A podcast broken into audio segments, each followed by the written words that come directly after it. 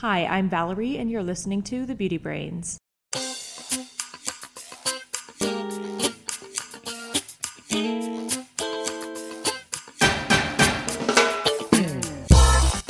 Welcome to The Beauty Brains, a show where real cosmetic chemists like us answer your beauty product questions and give you an insider's look at the cosmetic industry. This is episode 329. I'm your host, Valerie George, and with me today is Perry Romanowski. Hi, Perry. Hello, Valerie. Good to see you again. It's been a bit. I'm so excited to catch up. Plus, on today's show, we're going to answer questions about whether we think the K18 peptide technology is as magic as claimed. Can you use products formulated for your face on different body parts? Can you substitute a men's hair color for a woman's hair color? Is there anything in a conditioner that can permanently straighten hair? And finally, or maybe not finally, is using probiotics a remedy for the problem of superbugs? Ooh, superbugs. But first, that inane chit chat. Yes, uh, inane chit chat. Well, last time we saw you, you were in uh, or Canada, right? Vancouver. Last, yeah, we were in Canada together. So I think we mentioned this before on the podcast, but I was telling Perry, "Oh, I can't do anything that week. I'm going to be in Canada," and he was like, "I'm going to be in Canada."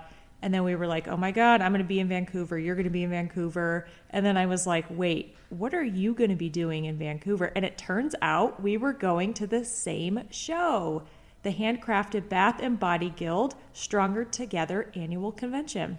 Yeah, that was a lot of fun. Uh, there's a real camaraderie there in the Beauty Makers Guild up there, uh, which is, yeah, and some cool stuff. They were making soap and uh, other kind of uh, bars and lotions and things. Very cool.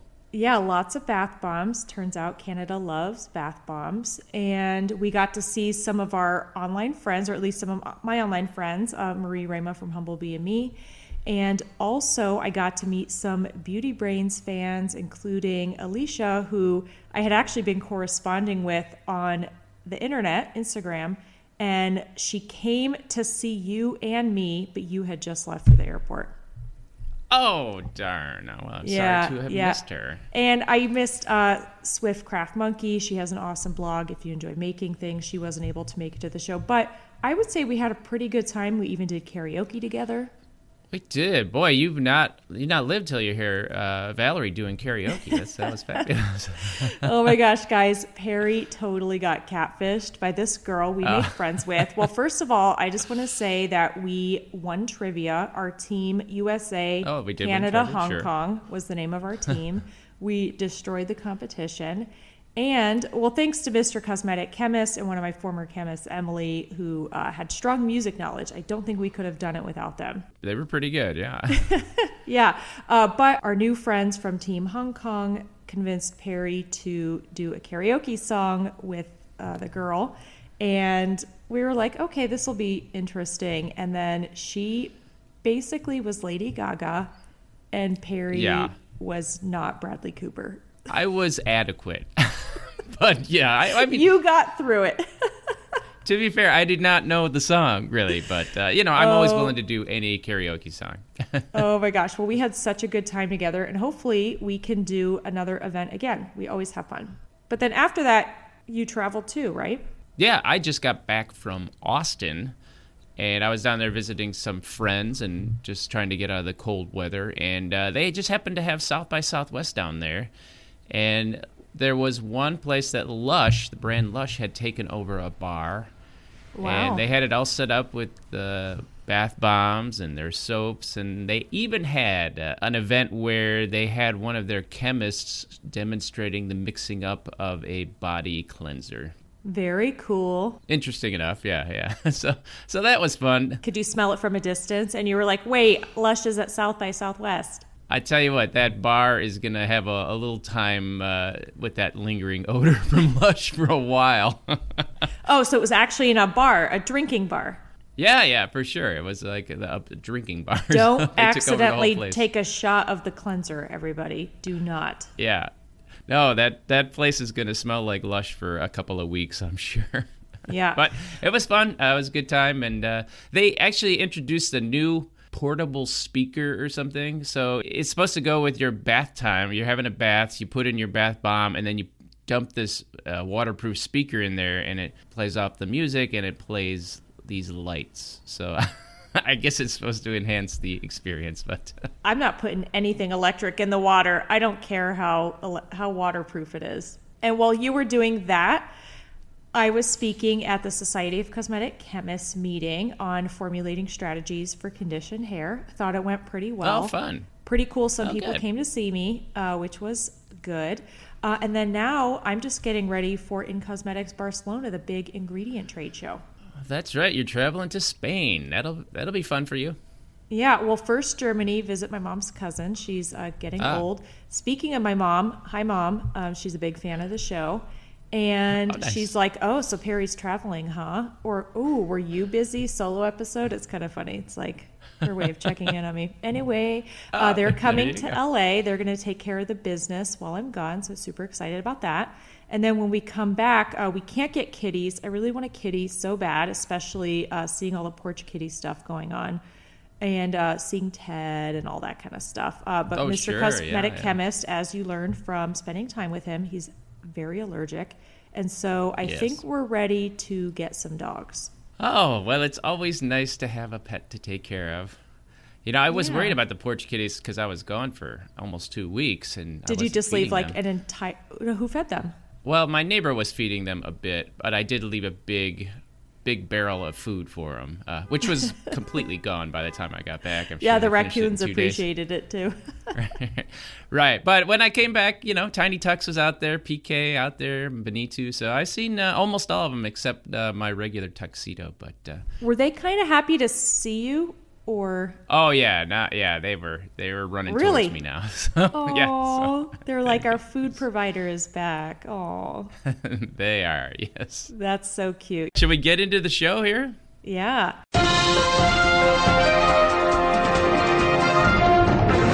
I saw this week that Goop is closing its store in London, which I was very surprised about because I feel like that's where Goop got its start in England with all her interesting recipes and that kind of stuff on her blog. Uh, but they have lost 1.4 million pounds in revenue, and so uh, they're cl- shutting doors. Yeah, that's boy, that's a lot of a lot of money lost. But I guess it's well, Goop is a, almost a what a two hundred and fifty million dollar brand, so they're Yeah, pretty big. losing 1.7 ish million US dollars is gotta hurt, right? Oh, oh, for sure. so it's, I guess it's easier to shut down. Um, and you know, even running a store, you have to Mm-hmm. constantly worry about having people employed there and collecting money, and it's just doing stuff online seems like a lot easier to me. Yeah, well, the article didn't really say much, just that uh, COVID really hurt them. The physical storefront is not doing well. They're encountering the same difficulties as Glossier. And of course, stirring up a little drama, they think it could signal the demise of premium wellness as a trend as it becomes more widely adopted across the industry. So, nothing special there. Uh, you know, maybe their e commerce is booming. I don't know, but that's it. Uh, yeah, so so you know, uh, another another store bites the dust, but I think the Goop brand is probably fine. Yeah, what'd you see? Well, in lawsuit corner, we saw, and every, I think everybody has talked about this, but we're uh, a little late to the game. But you know, we haven't had a show in a little while. Olaplex is facing a seventy-five million dollar hair care loss lawsuit. Twenty-eight women claiming that the products cause hair loss, blisters, and other conditions. And uh, the thing that I found very strange about this is that they were blaming the hair loss on Lilian. We've talked about Lillian in the past, and But I think it's. Lilial. I think that's a typo. Right. Oh yeah, that is a typo. Yeah, it's Lilial. And then they said panthenol can also lead to hair loss. Can you believe this? Panthenol? What? Well- where are they getting this from? Here's what I think is happening. I think people are having challenges, and honestly, in the salon professional world, we've been hearing uh, stylists complain about breakage due to Olaplex use over use for a long time. So this is no- nothing new for my ears. And on Facebook, several thousand people have actually been complaining on the consumer front for a few years on um, some hair breakage and hair loss uh, after using the Olaplex products. So I think that's why it's come to this lawsuit is it hasn't been addressed. And I know that some news outlets like Bloomberg have been following this for a long time. But you have people who are having an issue and they're not really sure what to to blame it on or what could be the cause. And so I think they're reaching and saying, well, it must be this, it must be this. But at the end of the day, uh, it could be a multitude of things, right? So I think the ingredient blaming is is a, a reach. It's really hard to decide like what is a cause of any specific hair loss, and people lose hair hair for lots of reasons: environment, stress, the products yeah. they're using, the, the the food they're eating. Uh, to blame it on just this product, uh, typically that it seems to me like any product that gets any hair product that gets popular is going to get sued for hair loss, right? Yeah. Well, I mean, yeah, it seems to be a bit of a trend. But have you seen the images of the women? I saw some, but again, hard to say what caused it, but right, yeah, the hair did. Right, exactly. Not that I doubt the the the images. Sure, I mean there, yeah. Certainly, hair loss can be happening, but that it's panthenol? Uh, come on. Uh, that's yeah. panthenol is in, in every hair product or something. I don't know why they would even mention panthenol. Yeah, like I said, I think they're reaching. I mean, the reality is when you are using bond building products or products that claim to totally protect your hair, you may be a little more carte blanche with what you do to your hair because you think you have this extra protection. And so, in the case of a bond builder, a stylist is going to say, Well, I have a bond builder in here. I can be a little more aggressive with the service that I'm doing. And then you have a consumer saying, Well, I use a bond builder. I'm using all these other products to protect my hair. I can be a little more aggressive with what I'm doing, maybe a little more thermal application applied, which is uh, horrible for hair if you are bleaching yeah. your hair and then using heat on it. Uh, and so I think you have people overdoing it uh, because they think they have this safety net. I think that's probably really what's going on. And then hair is getting trashed. Yeah, I would be very surprising to me if anyone could just demonstrate using Olaplex causes hair loss. And of course, the Olaplex people are saying, yeah, it's ridiculous too. So we'll see how this all ends up. Yeah, yeah. All right, well, let's answer some beauty science questions. Our first one comes to us from Patreon. Hi, Beauty Brains, it's Natalie. Love listening to your podcast on my way to work. I want to know your thoughts and opinion of the K18 products. Are they worth the money? I see it as a very simple formula, and it's this peptide, allegedly, I added that word, doing all the magic. Do you know any information on this peptide technology? Thanks. Well, thanks for that question. And also, thanks for being a patron. You know, if you want to support the show and keep us ad free and uh, give us the ability to talk about brands like K18 without fear, uh, you can go to patreon.com slash the thebeautybrains and subscribe at any level. All right, K18, Valerie. Yeah, we've talked about it a couple times on the show. The most in depth look was probably episode 277 and a little bit more on 316. Do you remember that? I do remember that, and you know, I looked, I looked at, at the time I looked into this, and essentially they're they're going with the bond builder talk, and they're going with saying, well, instead of using the Olaplex uh, chemical, which isn't a peptide, they're saying, well, there's this peptide that they're using. You know, I'm super skeptical about this. That it just seems very trendy, and they're just sort of keying into that using the word bond builder. Because what is bond builder? And like anybody can say a bond builder because they don't specifically say what bond is being created. Yeah. So there's hydrogen. You get your hair wet, you're creating and breaking hydrogen bonds. Actually, it's a bond breaker the evaporation of water is a bond builder. Exactly, and curling your hair and then the water evaporates. So that is, you putting salt in your hair can be a bond builder and bond breaker, the ionic bonds there and such. And and so the word bond builder, there's no legal definition for that, so anybody can say anything. And putting a peptide on your hair, color me skeptical on this one. And uh, you know, if we're looking at their ingredient list uh, and this is their K18 uh, full size leave in molecular hair mask. Now they have a trademark K18 peptide. But uh, of course, in this, you look at all the other ingredients. You know, propylene glycol, uh, cetyl alcohol, cetyl esters, behentrimonium chloride, pretty standard leave-in conditioner stuff. So, well, also we have a hydrolyzed wheat protein and a hydrolyzed wheat starch, and I've talked about it before on the show. I know you're not a believer in the different uh, proteins. I am, but wheat protein is a great strength protein for hair. It's excellent even at very low use levels, less than 1%, ideally half to 1%. Oh, well, and, and I have to say that if you're going to get any benefit from a protein, it's it's a leave-in product. So at least it's leave-ins. but you have to ask yourself, if this peptide was so effective, why do they have all these other things in there? Why why put in the wheat protein and the starch protein? Because uh, you know, obviously they're trying to get the immediate effect that you're going to get from these other things, and then whether the bond builder is doing anything or not, who's going to even know? I'd be skeptical that it is.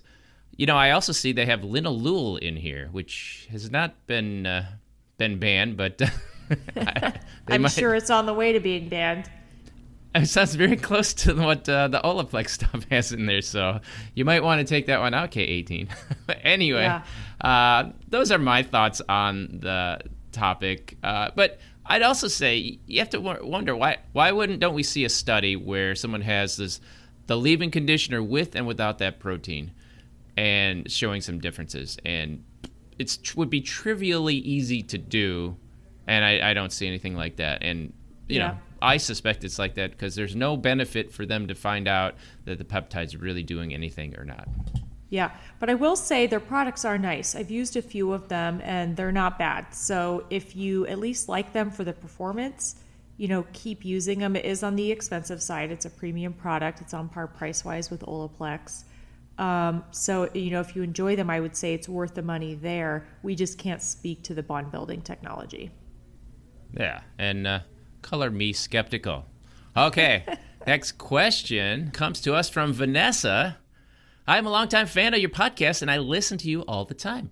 In keeping with your motto of being brainy about my beauty, I have a question about the products that are specific for different parts of your body. I'm wondering about products labeled for your body and whether or not you can use them interchangeably for your face and vice versa, or is this just a marketing issue?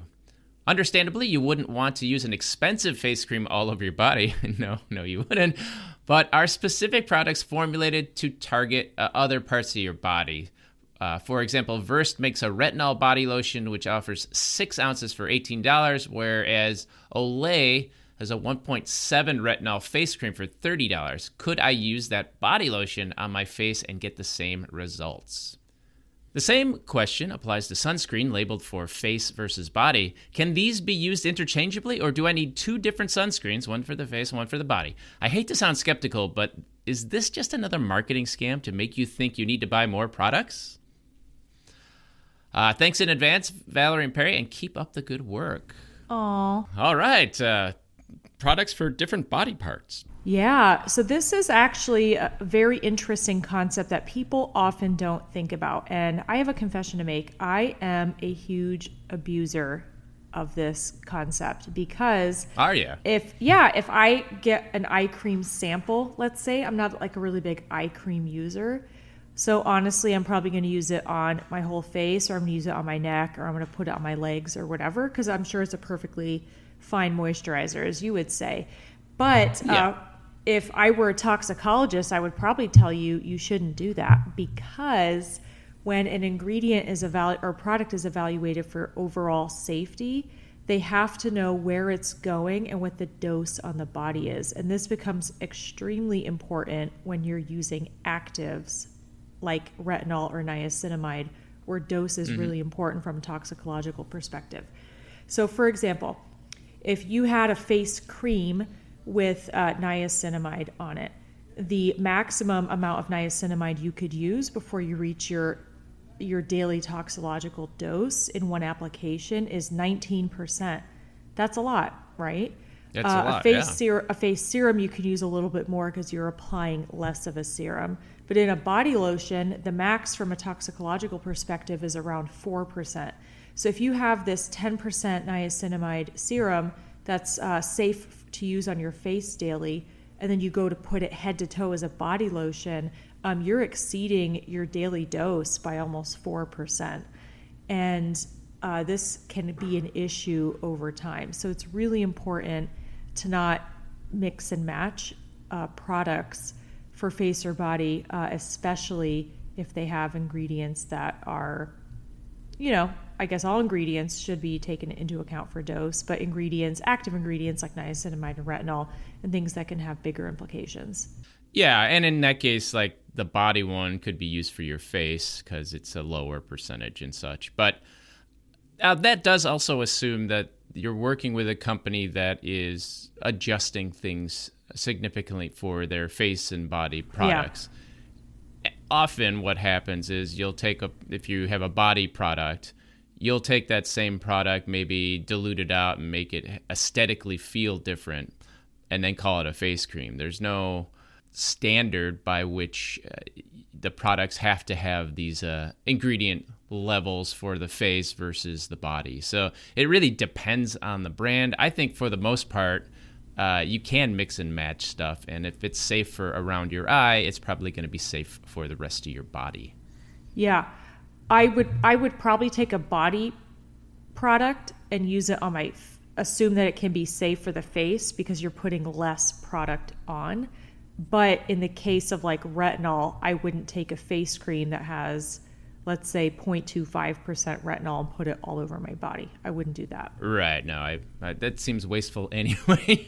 it's just yeah. face creams are typically uh, much smaller.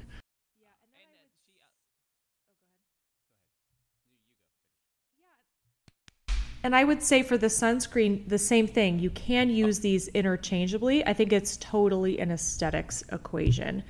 Um, you know, do you like the feel of the body sunscreen all over your face? I happen to have some SPF 50 body sunscreens, you know, that were designed head to toe that are probably really heavy and greasy, and I wouldn't want them on my face.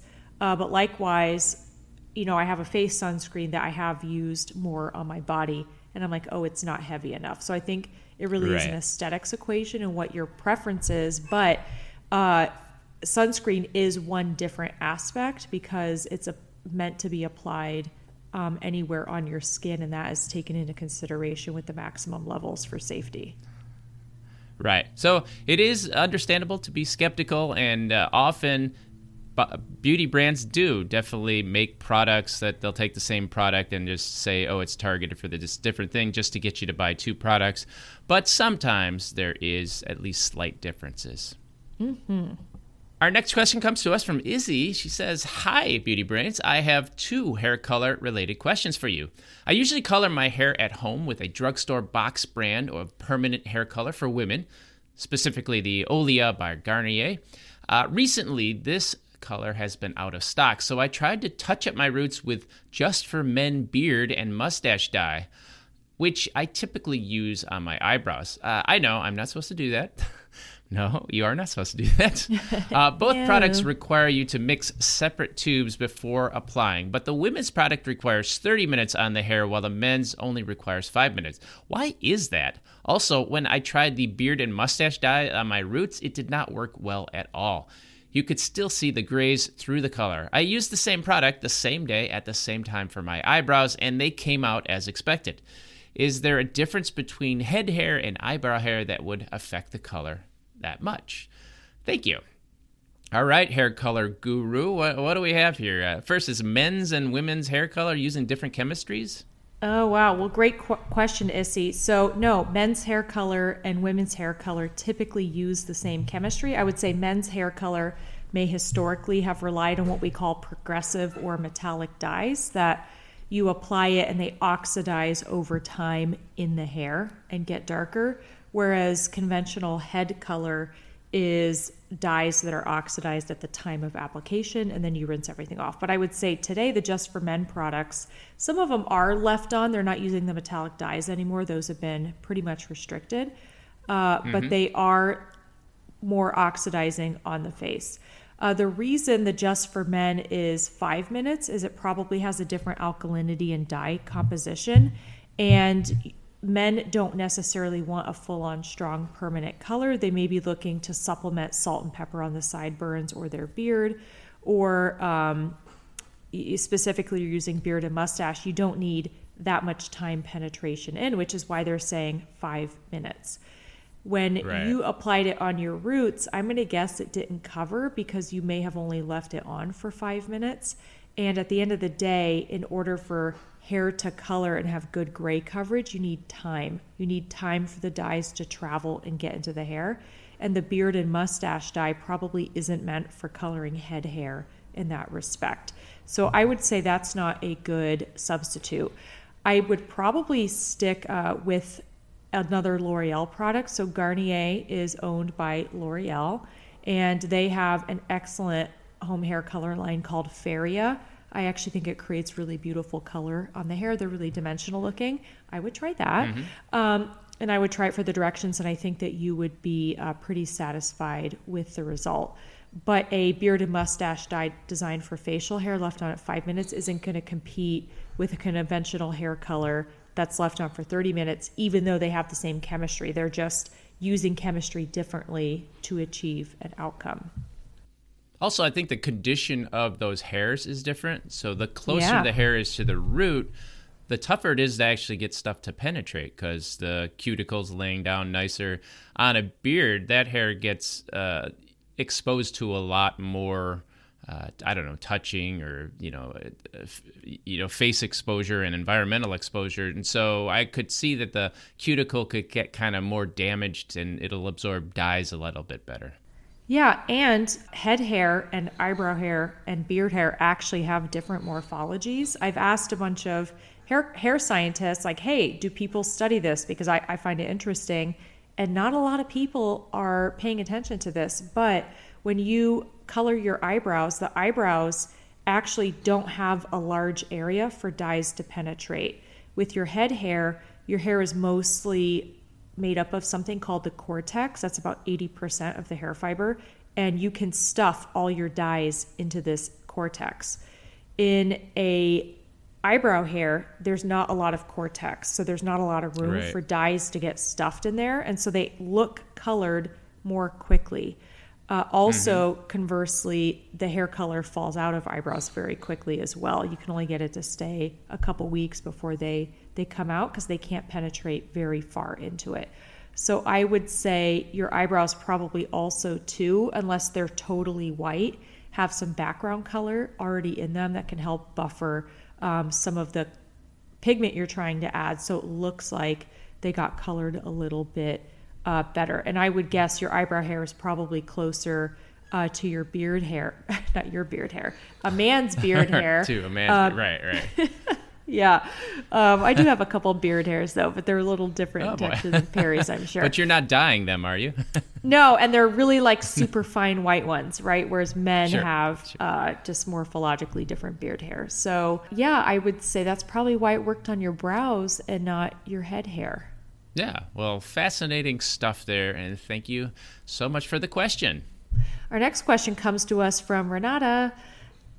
I'm very grateful that you were so kind and answered some of my questions before. Well, I've got one more for you. Is there anything in the formula of a conditioner or leave in product for hair that can permanently straighten the hair in a progressive way?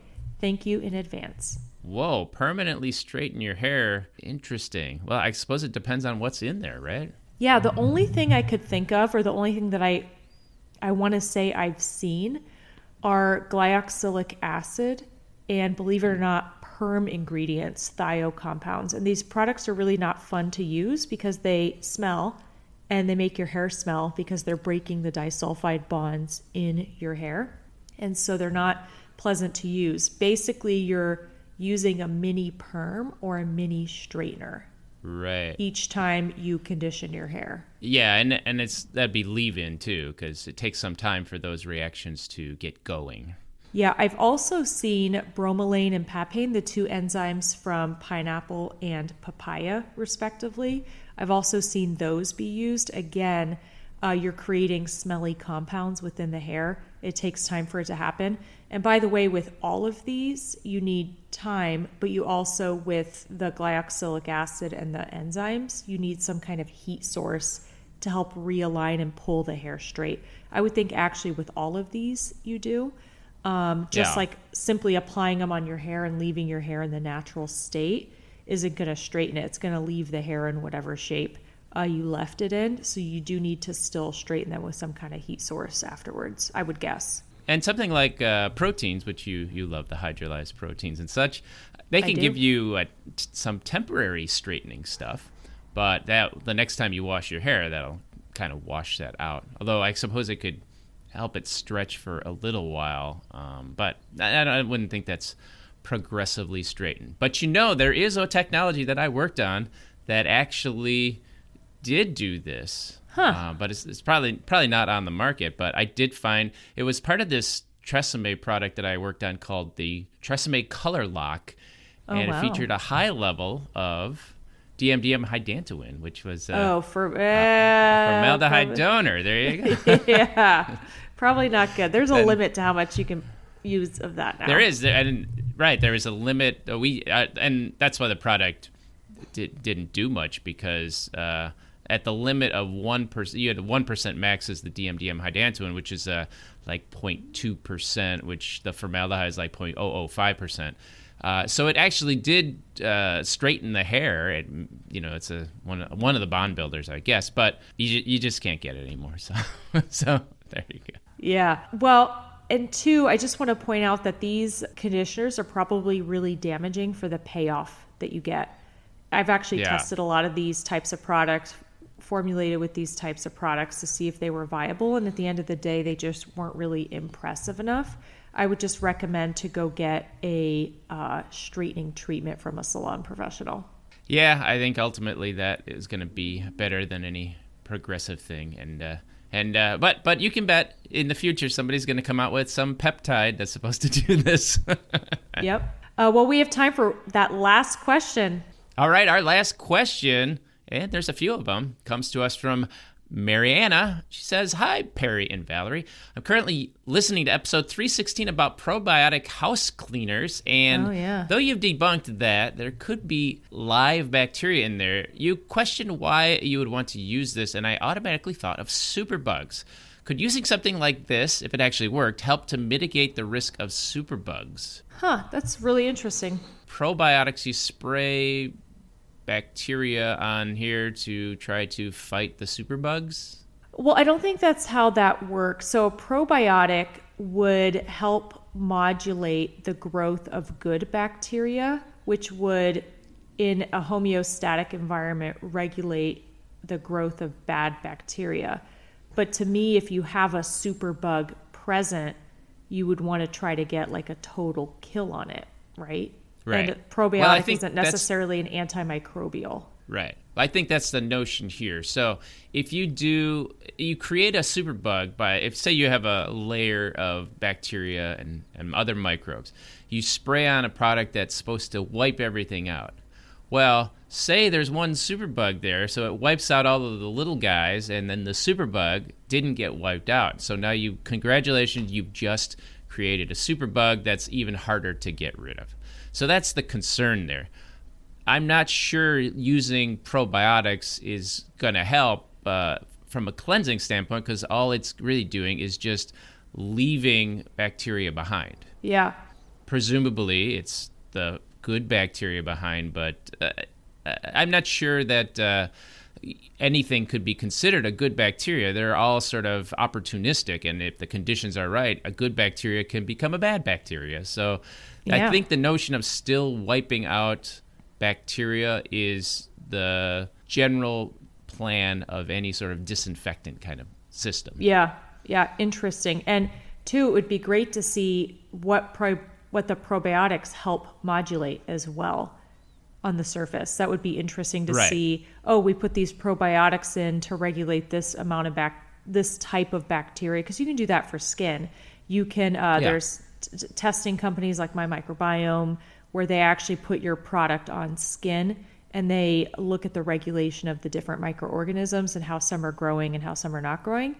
Is that available for these probiotic house cleaners on a surface? And at the end of the day, uh, the reason you're putting a cleaner on is to sterilize and disinfect. So, Yeah. would you even want that anyway? Yeah. Right. I, d- I don't think you want to encourage microbial growth on your household surfaces. So Yeah, uh, yeah. yeah, I don't, I don't, I don't, I don't think so. You know, Mariana was smart enough to put another question in. So she says, on heat damage in hair, the last time I bought a hair straightener, I was told that one of the brands had done a study that showed that heat damage occurred at 400 degrees Fahrenheit and up. So I was just wondering if you knew, is that true? Well, heat damage actually occurs at much lower temperatures than 400 degrees Fahrenheit or around 200 Celsius. So uh, that is true. Uh, that it would occur at 400 degrees Fahrenheit. And in fact, you're getting pretty close to the denaturation temperature of hair, Right. where you actually can melt your hair. I've seen it happen. Um, there's a YouTube video of a girl who curled her bangs off, presumably around this temperature. And I, I laugh my butt off every time I see this video, Right. even though it's been several years. Uh, but anyway, hair damage actually happens at much lower temperatures. When you are a brand, though, and you have a product and you want to test how effective a product is at reducing the amount of thermal damage to hair, you do test it at 400 degrees Fahrenheit because this is typically the maximum temperature on a straightening iron or a curling iron. And so you just test the products at that temperature because most people just set their straightener up to the highest temperature it can, which is usually uh, 400. You definitely would never want to go higher than that, and ideally you would go lower than that. But that's what thermal protection studies are conducted at that temperature. But the bottom line is yes, damage occurs at below 400 degrees. So yes, it's at 400, but it's yes, it's below that too. Uh, Yeah. I think probably certainly anything over 200 degrees is going to Mm-hmm. start to affect proteins just because of the boiling point of water, and it could start to bubble some of the latent Yep. water in your fibers up and that Yep. get buckle the cuticles and such. Yeah. All right, Marianne has a final question.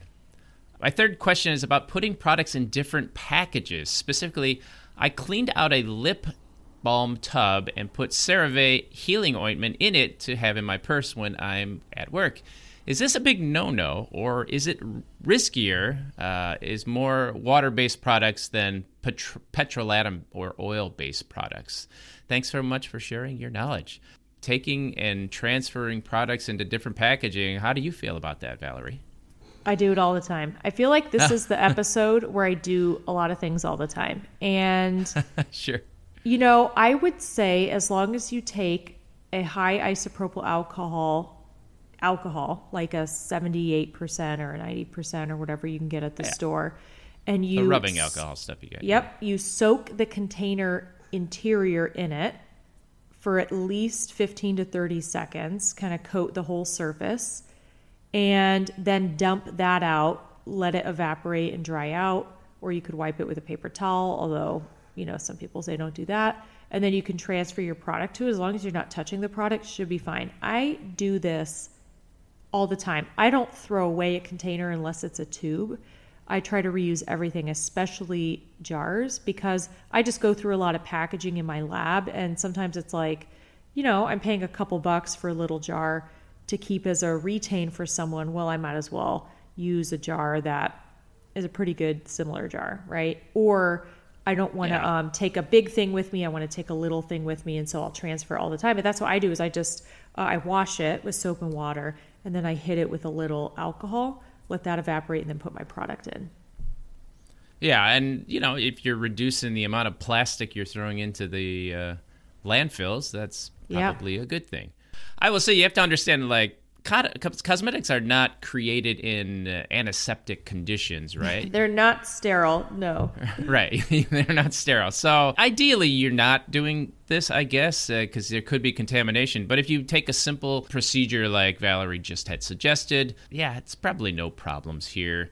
And if this thing starts to smell or you see growth, then get rid of it. As far as it being more riskier, uh, water-based products versus uh, petrolatum ones, probably the water-based ones are a little more risky, but they also are easier to clean out of the tube. So if you clean the packaging and all of the stuff is out of there, that sh- it shouldn't be a problem. But the if you're using an oil-based or a petrolatum-based one, nothing's really going to grow there unless there's some residual water. So, yeah, I I'm with Valerie. I, I don't see this as uh, really a big problem. Yay! And I'm I'm glad to hear people are reusing things. Yeah, absolutely. Are you glad to hear that music? Yeah, I have a lot of work to do since I'm headed out of country for work next week. Thanks for listening, everyone. And if you have a question and you want to get your voice on the show, I think next time we'll uh, we'll play a few audio questions next time. Just record it on your smartphone and email it to thebeautybrains at gmail.com. If you get a chance, also please head over to Apple Podcasts, leave us a review. That's going to help other people find the show and ensure we have a full docket of beauty questions to answer. But if you want to get your questions higher priority, go support us at Patreon. Go to patreon.com slash thebeautybrains and subscribe. We prioritize patron questions over everyone else. Also, don't forget to follow us on our various social media accounts. On Instagram, we're at the Beauty Brains 2018. On Twitter, we're at the Beauty Brains, and we have a Facebook page and maybe a TikTok. But you know, also could be good that we didn't uh, really do much on it if it's going to be banned. So that's. I wonder if they're going to ban TikTok. They're not going to ban TikTok. I don't Maybe know. They will. Well, Uh, thanks again for listening, everyone, and remember, be brainy about your beauty.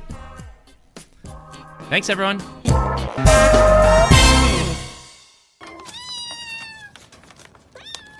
Kittens.